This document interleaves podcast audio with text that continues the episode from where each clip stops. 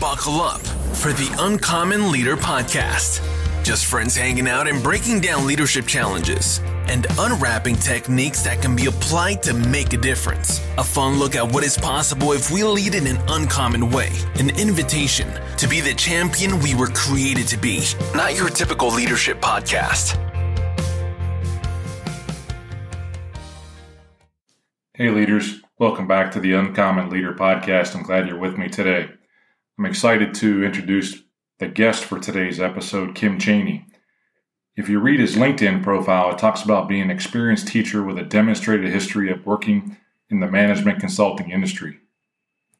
I see Kim Chaney as a friend of mine, someone I've worked with for over 15 years, and someone who's grown into an uncommon leader. I see some of the things that I'm most proud of Kim right now is his walk on his faith journey and becoming a proud grandpa to many. I think you're going to love the stories that he shares today, including how he got his nickname, Doc Chaney, some of the differences in consulting and coaching, and how do you understand that you can't miss the opportunities to teach.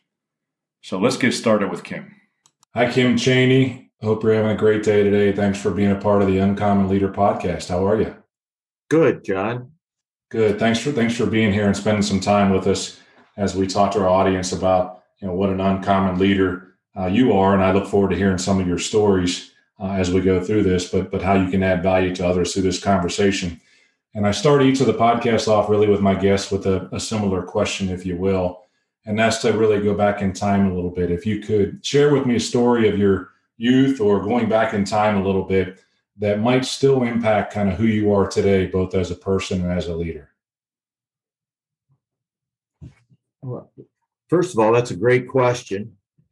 And I always say that if you don't have an answer, tell somebody it's a great question. That gives you time to think about it, right?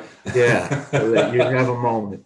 I think you taught me that one. That might be a tip we talk about. You taught me that one. The story that comes to my mind is one as back in high school in my freshman year, I was trying out for the basketball team. And as you go up to high school, at least in our group, had multiple schools, junior highs that fed it. And so there were more players than positions. And I remember being cut, not making the grade, and how that bothered me. And after I got cut, I was asked by the coach if I would be willing to be a manager.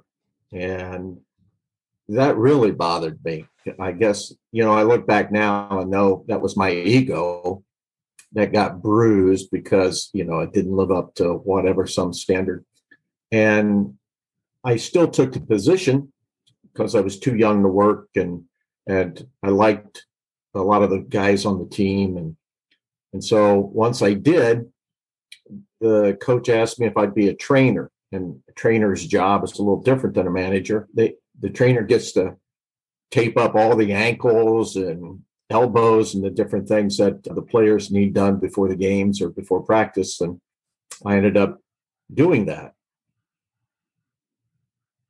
And I realized later, not always at the time, but I enjoyed doing it because of relationships with appreciation, knowing that I was still contributing by keeping those guys on the floor, and it made a difference. And I don't know. Sure wasn't a doctor or anything, and yet it was kind of funny because in time, the players, whoever I worked with, ended up kind of nicknaming me Doc.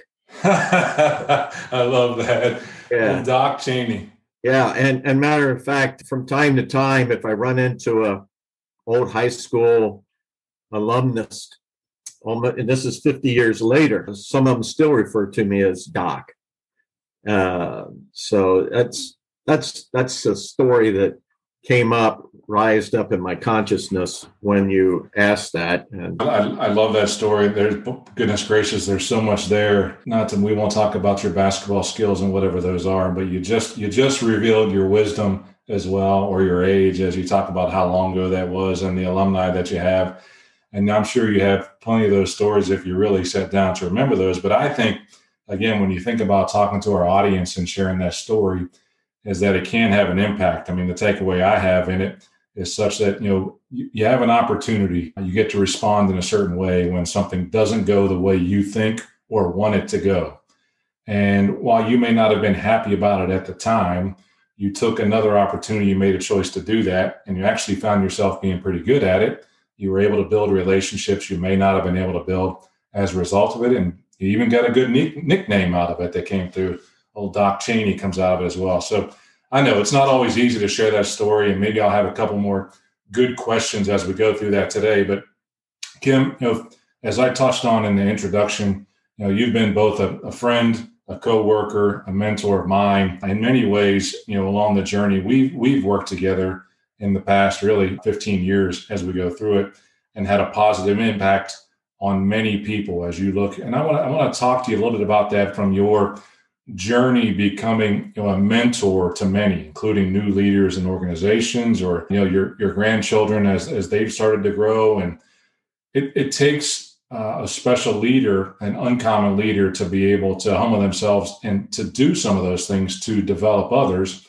And I know it's not easy. So this is going to be like a two-part question. First, when you think about the challenges that, you know, leaders face today in developing others into roles as either a mentor or as a supervisor, what have you seen as some of the biggest challenges you faced in developing others or mentoring others?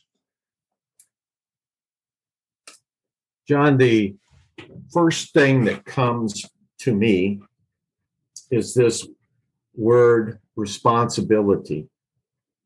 Responsibility for those I'm coaching or I'm mentoring, or whatever term that we would use, the responsibility of the problem, the responsibility of relationships, the responsibility of, even in a consulting role or a coaching role.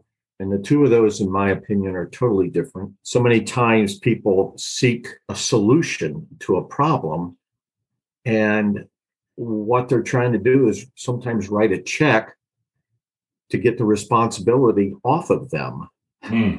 And you got to watch that in any situation. I think a person's ego never wants to be wrong. And taking responsibility may mean some temporary failures as we learn our way to a solution. And that's part of the challenge. And it goes back also when you're mentoring somebody, keeping them responsible and me responsible to my role. When I get over what I call over my 100, over my role and into their lane, as they become successful, are they successful or was I successful? And how will that help them with the next opportunity that arises? If I'm too far out, not as much as it could have been. Kim, I love that. So if I listen through, especially again, many young leaders, especially today, no doubt about it. I love the, you know, the barrier. Love is a challenging word for this, but ego does get in the way, and not wanting to be wrong, or sometimes even not wanting to accept guidance from someone else. And when you can let your ego down and say, hey, I don't need to be right, and secondly, I do need help in this situation, that can be pretty powerful. And then the second word, and that the word comes loudly through that I heard, is this responsibility. And that as a mentee or as someone being coached, you still have the responsibility to get the results in your lane. And as the mentor, you also have responsibility to step away when you have done your part inside of that, asking the right questions, asking good questions, asking tough questions, but also being direct when you need to. So I can see, you know, those two big things, responsibility and ego, being two barriers. And I want to come back. You mentioned this difference in the coach and the consultant. I want to come back to that here in a minute. But When you think about those two pieces, ego and responsibility, can you remember a time where you were coaching someone and how, or maybe again, maybe it's time you were being coached and on the other end, but how you helped someone to overcome that ego in their mind or the responsibility piece that ended up working out well for them? The story that comes to my mind is a gentleman, great guy. And as I was coaching in a team activity, one of the things I was responsible for was developing other leaders to sit in that role.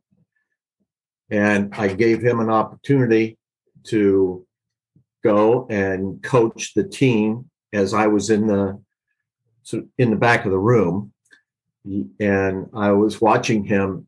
And one of the things that we sometimes do as people is that we can become too mechanical. We remember a process or a way a certain person did something, and it's they said it's maybe not the right tool at the right time.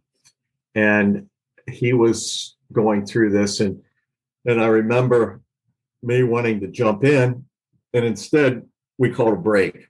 It was about time for a good break. And I remember going out into the hallway privately with him, and I referred to a story that I learned in Italy, and it was called Know Your Chickens. And in Italy, there's a lot of free-range chickens, even in town. And it's important, especially in anywhere, but at least in Italy, whatever you do, you never want to take one of your neighbor's chickens by accident. That's not a good thing. And they used that cliche. That was a normal cliche that they used in Italy when I was over there. And it really resonated that you have to know your chickens the same way he reflected back. Oh, yeah, I know who that guy is. And like, I'm putting him on the spot in one of the weakest areas that that team member was. Rather than facilitating and trying to draw from the strengths, he tried to draw from a weakness. Mm. And so I still remember, that element. And I could have jumped in at the thing at the moment, and I thought it was too important of a teaching moment to bypass. When I talk about ego and responsibility, one of the things that I learned is to allow my ego to sit on my corner, at my shoulder at times, and tell my ego, let my essence or whatever tell my ego, it's okay not to control. It's okay, ego, as long as we learn. And that was one little caveat that helped me. Well, again, I said, listen, I mean, working with you so long, and we develop as leaders as we grow these isms. And I remember the Know Your Chickens Kim Chaney story, and I love that, and I appreciate the story about knowing your chickens. But ultimately, in terms of how you coach that individual in a team activity, one is that I heard was to be yourself and not try to be somebody else, as a piece of advice as well. To not miss those teaching moments. While you may have to wait a little bit for the right timing on that, don't miss those teaching moments and be direct with them, even if you have to call a break right in the middle or close to the middle of something and getting ready for it.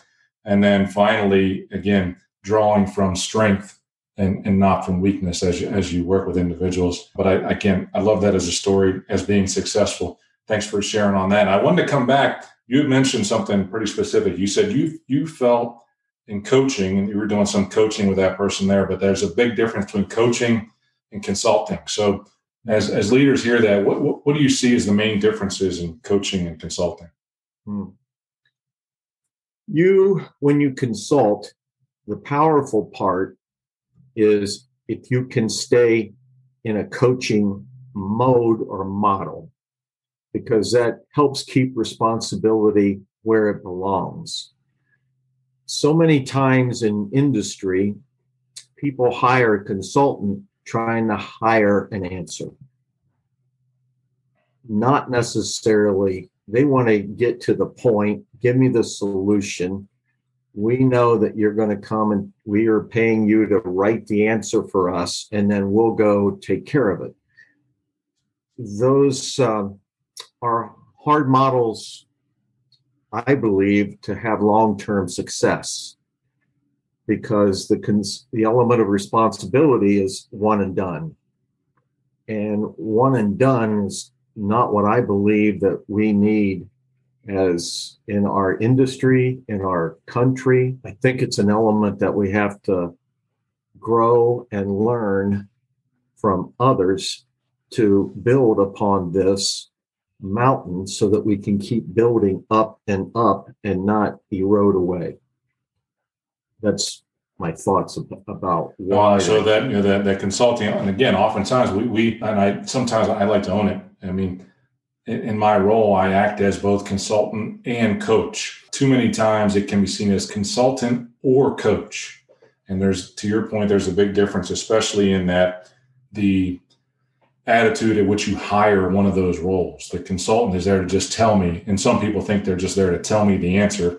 To your point, if the consultant is seen like that, the chances of long-term success are really not there. That the opportunity to coach someone to learn to solve that problem on their own, be with them on the journey, walk through and take responsibility with them on that journey, but to get them to ask the right questions to get to the answer is very important. Thanks for talking about that as a difference. Okay, a couple more questions, Kim. This has been pretty cool, and I think we got some great stuff for our listeners. John, and one that I know has been important to you, a little bit different from the coaching and consulting, or maybe not, but I'm a reader. I know you're a reader. Tell me what the top three books on your bookshelf that you've read before are that you've used. Ooh. Well, I'd like to say the Bible. Definitely on one that I read daily, more so all, you know, what I'm saying is my life went on. I became a reader of it more every day. Well, I can also say I wish I applied it more every day. You know, the reading is one thing, the practicality is another, because we are human. I know I've read with my grandchildren. I haven't read with them, but As a Man Thinketh is a book that usually I go through or talk about with my grandchildren. I call that, it's like marinating your mind. The more that you marinate your mind with good thoughts, positive thoughts, the more that you marinate your mind with the right thing to do versus the easy thing to do, the more you marinate your mind in those type of ways, the more your behavior will follow. And I think that's a critical part. What you put in your mind. Absolutely. Absolutely. Yeah, and the other book that comes to my mind is Wooden on Leadership. A lot of people wouldn't know this as a fact. John Wooden in his coaching never talked about winning, and never mentioned to his players about winning. He worked with them to be the best they could be in the process as an individual and as a team, believing that if they are, winning will come. That's what follows. For people who have talent, work that talent to maximum performance and work on it as a process, whether it's a play being run, a defensive scheme to be handled, all of those. And John Wooden worked on the development of others and their values, ethics, and where they came in life as much as he worked on passing and dribbling and those. So it was the whole person development for him as well. It wasn't just the basketball player that existed, but that whole person. And if he's judged on success from a win standpoint, he did pretty good. But I believe that most of those who would talk of him, both have read his books as well as those he coached, would say it was more about how he helped them to be a man. That's so cool. Thank you for sharing those three. And I think, again, our audience would find value in all those as well. And it sounds like you may be a little bit hard on yourself on the Bible, because that is a process that, you know, in a faith journey that I have as well, I've got to work on it every day and be aware in that. All right, Kim, this has been pretty cool, the conversation. And I can expect, you know, that might be like a Johnny Carson moment in the future that I have you on here a few more times to talk through it with you. But I'm going to give you the last word for today. And it's again, a question that I ask many of my readers, and I teed it up with you just, or many of my listeners, excuse me, and I teed it up with you just a little bit. But you've got a billboard at the top of the escalator in the Atlanta airport, okay? And millions of people are going to see it today. And you get to say on there whatever message you want to put on that billboard for people. What do you put on that billboard? Last word for you.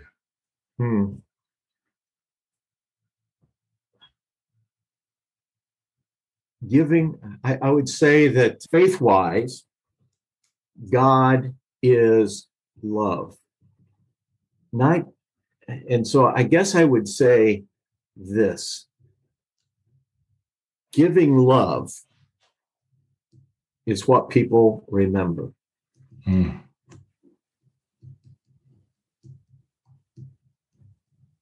Giving love is what people remember. Powerful. Kim, thank you for sharing that. I appreciate it. I appreciate your words today. I appreciate you.